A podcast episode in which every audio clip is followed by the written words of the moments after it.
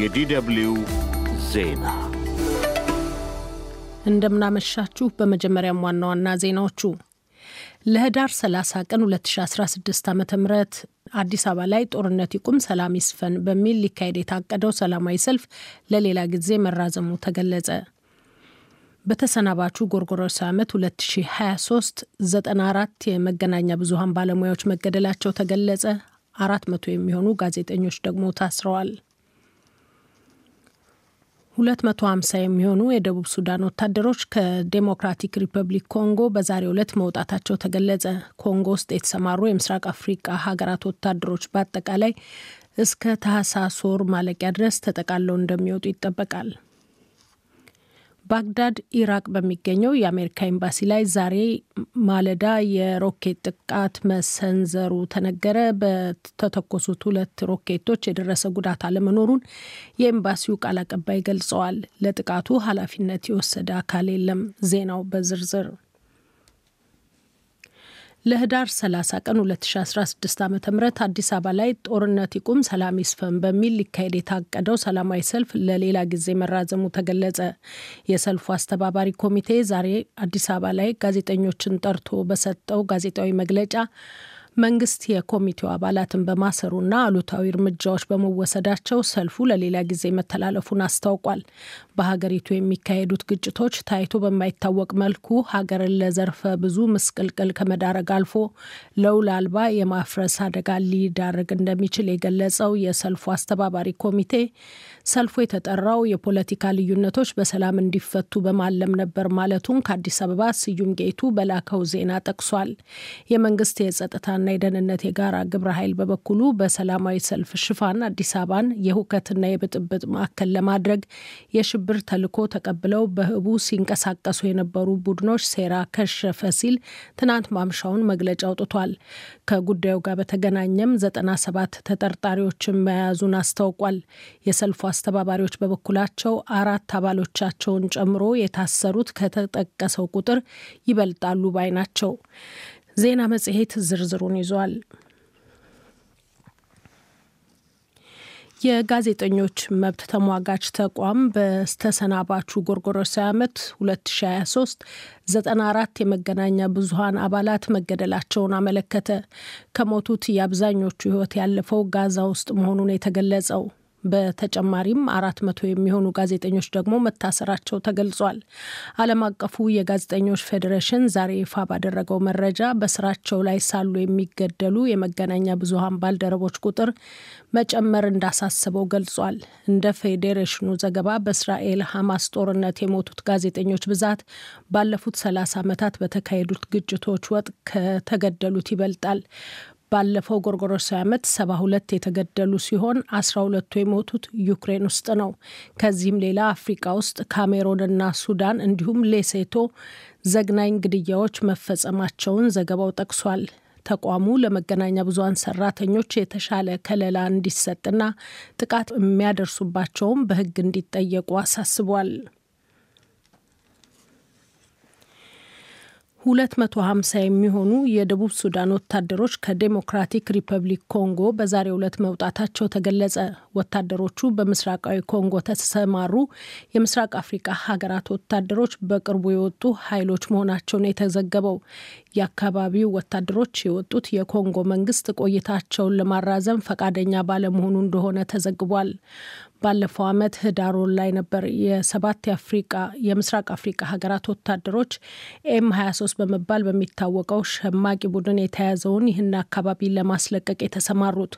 ሆኖም ግን ወታደሮቹ ከቡድኑ ጋር መተባበራቸውን የሚገልጹ ክሶች በአካባቢው ነዋሪዎችና በፕሬዝደንት ፌሊክስ ቺሴኬዲ ከቀረበ በኋላ የስምሪታቸው ጉዳይ ጥያቄ ላይ መውደቁ ተገልጿል። የዩጋንዳና ቡሩንዲ ወታደሮች በመጪው ሳምንታት ከአካባቢው እንደሚወጡ ቀደም ሲልም የኬንያ ወታደሮች መውጣታቸው ተጠቅሷል። የአካባቢው ሀገራት ወታደሮች መውጣት በአጠቃላይ እስከ ታህሳስ ወር ማለቂያ ድረስ ይጠናቀቃል ተብሎ እንደሚጠበቅ ምንጮቹን ጠቅሶ ዘገባው አመልክቷል። አድማጮች የምትከታተሉት የዶቼ ቬለ ዲደብሊውን ዜና ነው። ዱባይ አረብ ኤሚሬቶች በመካሄድ ላይ የሚገኘው የዓለም የአየር ንብረት ለውጥ ተከታታይ ጉባኤ ኮፕ 28 መሪዎች ሀገራት ስብሰባው ከማለቁ አስቀድሞ ከስምምነት ለመድረስ እንዲንቀሳቀሱ ጥሪ ያቀረቡ። የዘንድሮውን ጉባኤ በፕሬዝዳንትነት የሚመሩት ሱልጣን አልጃቢር ሀገራት መዘናጋቱን ትተው የተነሱበትን ዓላማ ለማሳካት እርምጃ እንዲወስዱ ጠይቀዋል። በመጀመሪያው ቀን የጉዳት ማካካሻን በተመለከተ መግባባት ላይ ደርሰናል። በድጋሚም ልናደርገው እንችላለን ብዬ አምናለሁ። በቀጣይ አምስት ቀናት በአየር ንብረት እርምጃ ላይ ለጉዳት የሚጋለጡንም ማዕከል ያደረገ የዓለም ምጣኔ ሀብትና የወደፊት እጣ ፍንታችን ላይ ወሳኝ ለውጥ የማድረግ አቅም አለን። በጋራ በመሆን የሚጠራጠሩንን አስገርመናል። ተስፋ የሚያደርጉትን ደግሞ አነቃቅተናል። በአንድ ላይ በመስራትም ዓለማችንን መርዳት እንችላለን። ባለፈው ሳምንት ሐሙስ የተጀመረው ጉባኤ ሊጠናቀቅ አምስት ቀናት ብቻ ቀርተውታል። ጉባኤው ዛሬ እጅግ አስቸጋሪ የተባለለትን ድርድር ማካሄድ መጀመሩ ነው የተገለጸው። እስካሁን በጉባኤው የተገኙ ሁለት መቶ የሚሆኑት ሀገራት ለከባቢ አየር ብክለት ዋነኛ መንስኤ መሆናቸው የሚገለጸው ከቅሬታ አጽም የሚገኙ የኃይል ምንጮችን በተመለከተ የጋራ መግባቢያ ላይ ለመድረስ አለመቻላቸው ተጠቁሟል። ወደ ሰማንያ የሚሆኑት ሀገራት በዘንድሮ ጉባኤ የተጠቀሱትን የኃይል ምንጮች መጠቀም ማቆምን የሚመለከት ስምምነት እንዲደረስ ግፊት እያደረጉ መሆኑን ሮይተርስ ዘግቧል።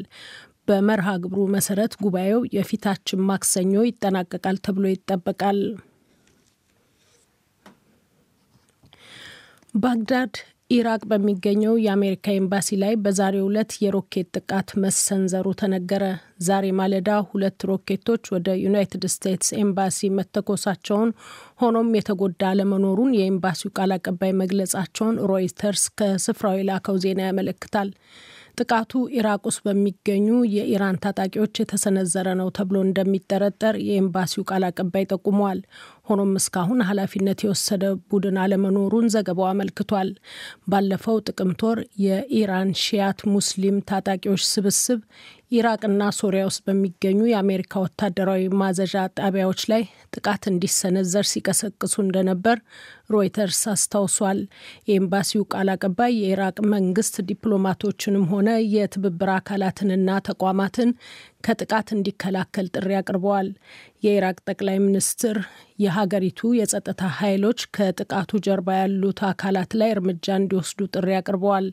ጥቃቱ የኢራቅን መረጋጋት ውስጣዊ ሰላምና ፖለቲካዊ ክብር ያቃለለ የሽብር ድርጊት ነው ሲሉም ኮንነዋል። ዩናይትድ ስቴትስ ኢራቅ ውስጥ ከዲፕሎማቶች በተጨማሪ 2500 ወታደሮች እንዳሏት ሮይተርስ አመልክቷል።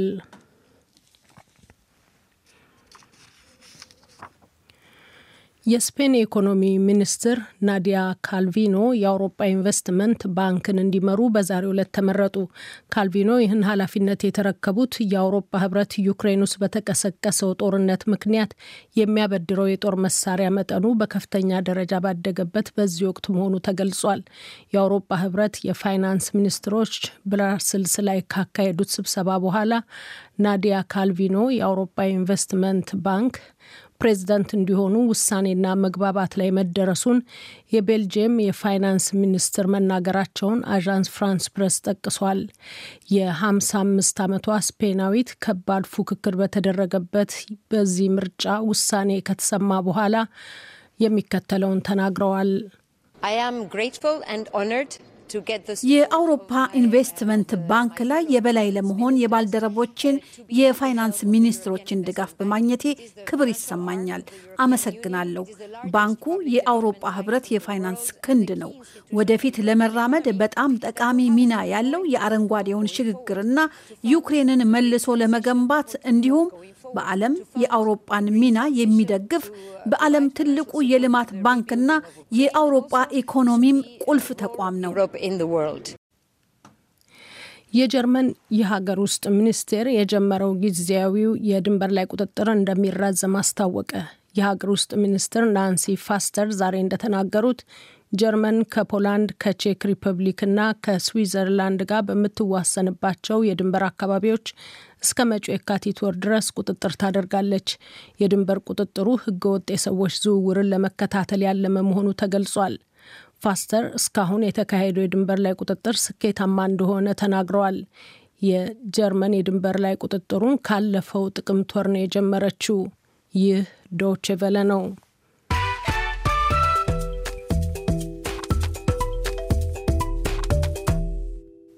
ከዶቼ ቬለ ዜናውን ለማጠቃለል ዋና ዋናዎቹን በድጋሚ ላሰማችሁ። ለህዳር 30 ቀን 2016 ዓ ም አዲስ አበባ ላይ ጦርነት ይቁም፣ ሰላም ይስፈን በሚል ሊካሄድ የታቀደው ሰላማዊ ሰልፍ ለሌላ ጊዜ መራዘሙ ተገለጸ። በተሰናባቹ ጎርጎሮሳዊ ዓመት 2023 94 የመገናኛ ብዙሃን ባለሙያዎች መገደላቸው ተገለጸ። አራት መቶ የሚሆኑ ጋዜጠኞች ደግሞ ታስረዋል። ዜናው በዚሁ አበቃ።